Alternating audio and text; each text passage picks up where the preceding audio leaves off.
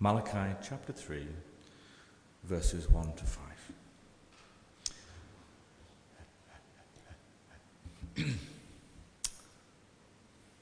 Problems of having a stammer. Uh, chapter 3 I will send my messenger who will prepare the way before me. Then suddenly the Lord you are seeking will come to his temple. The messenger of the covenant whom you desire will come, says the Lord Almighty. But who can endure the day of his coming? Who can stand when he appears? For he will be like a refiner's fire or launderer's soap. He will sit as a refiner and purifier of silver. He will purify the Levites and refine them like gold and silver. Then the Lord will have men who will bring offerings in righteousness, and the offerings of Judah and Jerusalem will be acceptable to the Lord, Lord, as in the days gone by, as in former years. So I will come to put you on trial. I will be quick to testify against sorcerers, adulterers, and perjurers, against those who defraud laborers of their wages, who oppress the widows and the fatherless, and deprive the foreigners among you of justice. But do not fear me, says the Lord Almighty. Amen.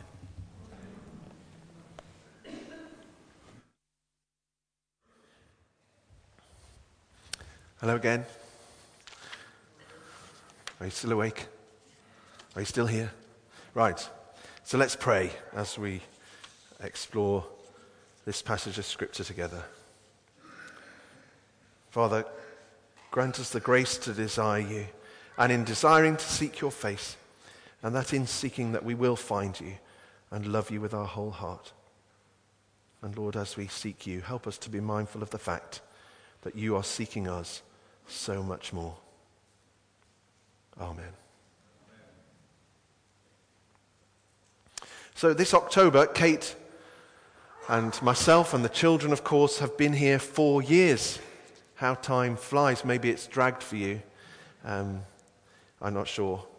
But in uh, my monthly email that I sent out, the October email that goes out to uh, many of the church community on email, um, there was a funny typo this week. It said this We love living and love the community of Christ Church and Bayston Hill very much. We're speaking about myself and Kate and the children. But what it should have said was We love living here.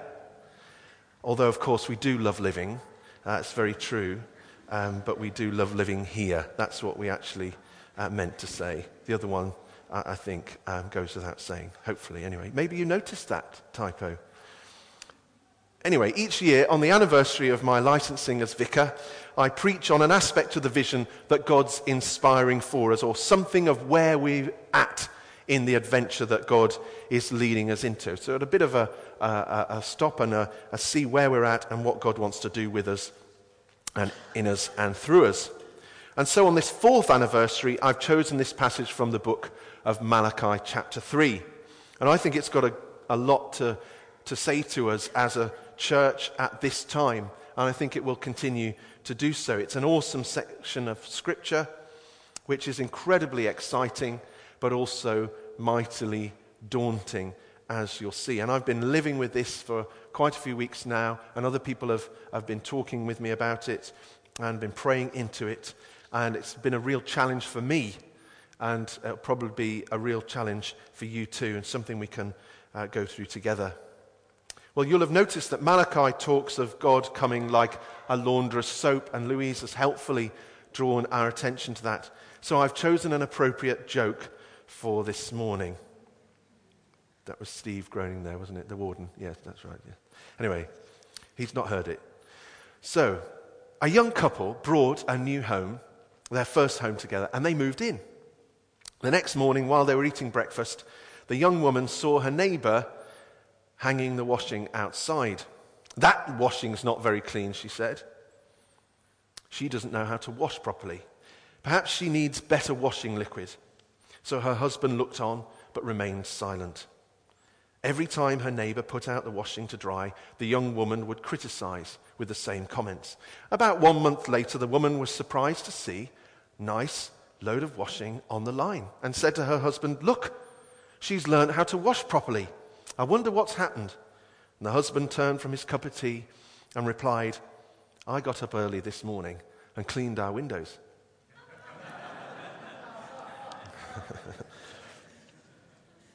Interestingly, Malachi tells us that Israel are so busy picking faults with God that they've lost sight of their own inadequacies.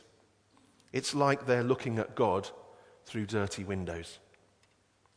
And when we read the book of Malachi, it's helpful to picture a courtroom scene of a defendant and those bringing charges.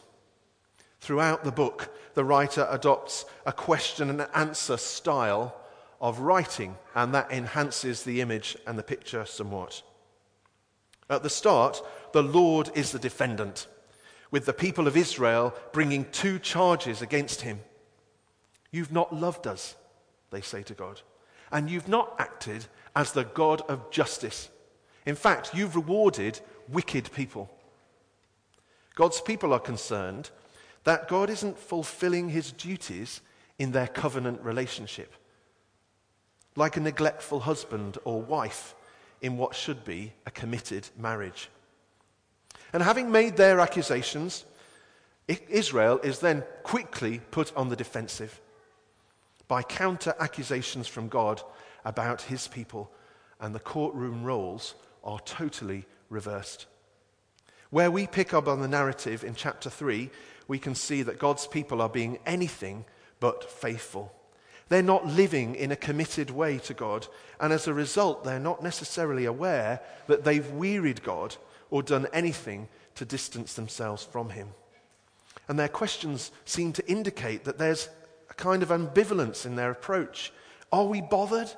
You know, do we care? It is what it is. As far as they're concerned, God is totally missing from their lives, and He does nothing anyway. So why bother with Him? Where is the God of justice? They ask. Are you even there? Do you even care? And Malachi highlights how God sees this situation. And he sees it as the fruit of their attitude to their relationship, their indifference, and their sin. In fact, God sees very clearly that their sin is a shocking indication of a we couldn't care less approach towards God which comes out of their falling out of love with Him. And straight away, this suggests some quite uncomfortable questions for us, some squeaky bum questions as we shuffle uncomfortably on our chair. Could God be saying anything like this to us? If we were stood before Him in the courtroom, what questions would we be throwing at Him? Do you care? Are you bothered? Are you even there? And in so many ways, we feel justified in these questions, and that's understandable. But do we see that ultimately this is like looking at clean washing through dirty windows? God says, You know, everyone, the fault, unfortunately, it lies with you. You are the ones who've moved away from me, not the other way round. And so, what questions might God be putting to us? How are you being faithful to me? Have you fallen out of love with me? Are you committed to our relationship? Have you allowed the ups and downs of life and the pulls and the attractions of life to drive a wedge between us? Is your sin getting in the way like an iceberg between two ships that want to come alongside one another? Are you indifferent towards me? Are you bothered enough to show up in court, but little more? Let's remember, though, that God asks these questions because He loves us, because He longs for things to be sorted out. He longs for our relationship with Him to be restored and put right. You know, it thrills me, it really does, to see God sparking all sorts of life in and through Christ Church. Amazing things that God is doing. And He shows constantly and consistently that He's ahead of us, drawing us into things, leading us into his purposes. Not least because of all the, uh, the people we're, we're meeting and building relationship with who were previously so unconnected with church that there's an unprecedented opportunity in mission. But so much of our church community life, I think, can seem to be hindered by and affected by a sort of dampening blanket of weariness in our relationship with God, or even dissatisfaction or indifference for one reason or another. And I see that in myself. Let's be honest. I think it's time that we were. We have so much God given potential as a church, but we really do need a spiritual rebirth, a renewing of our marriage vows between ourselves and God. We need to be renewed and refreshed by God's power and His presence. We need to confess our habitual, hidden, damaging sin, our lack of intimacy with the Lord, our stubbornness in our approach to God. It's time, brothers and sisters, to lay it all down and to be honest about it. When faced with God's searching, heart probing questions, there's really no place to run, nowhere to hide. There's only one real outcome, and it's this. Suddenly, the Lord you're seeking, the one you've been struggling to find, will come to his temple. God will show up, and he'll make his presence felt to people who think that the best of the relationship lies in the past, for those who are doubtful of God's care, for those whose lifestyles have taken them further and further and further away from God. I think the word suddenly hints at how those who think God is totally absent from the world, totally absent from their lives, will be surprised, shocked even, to discover that he's not. Time and time again, Jesus told his followers to watch and prepare for his coming. And the writer Paul, the Apostle Paul, was constantly concerned that the churches would be found pure, holy, and blameless when the Lord comes in glory. For Israel, the coming of the Lord meant that day when God would roll out his reign over all the earth and restore his people to himself. It's an awesome picture of God's power and glory. And it's no wonder that the prophet asks, Who can endure the day of his coming? Good question. At that moment, the moment when he comes, all our protests, our feeble claims of faithfulness, our half hearted commitment, our lackluster promises, our limping worship, and our excuses for our indifference, unbelief, and sin will be utterly futile before the fire of the glory of the Lord. Let's face it, everybody. Unless God shows us mercy and saves his people, we will not survive his coming. But the amazing promise shown in Malachi is that God will save and he will be merciful. He comes in dreadful judgment for sure. His people have doubted that he's the God of justice, and so justice will have to come and we'll have to face that reality. In the courtroom, Malachi tells us that God will testify against us, against our disobedience and unfaithfulness, for breaking the covenant commandments with him, for taking advantage of the vulnerable, not protecting the weak, not looking out for the stranger, not being particularly committed to his church and one another, not sharing his love with those we spend our lives with, not including everyone, no matter who they are, not giving generously, and not playing our full part in his mission. In short, for doing anything that goes against all that is required for those who've chosen to live in a relationship with God. And so, having made this clear, God makes a wonderful promise. His people will not be consumed by his fire, the fire of the coming of his glory, because of his grace, because of his love. God has never stopped loving his people, and he loves us still. He does not change. We sang that in uh, one of the first songs, didn't we? And the covenant re- relationship with him remains intact. In fact, his people are part of his ongoing purposes for revealing his love in the world. We're crucial to his plans. We're vital to his plans. He loves us so much. And so God comes to his people, not as a consuming fire, but as a refining fire and a launderer's soap, a cleansing soap. He comes in mercy in love.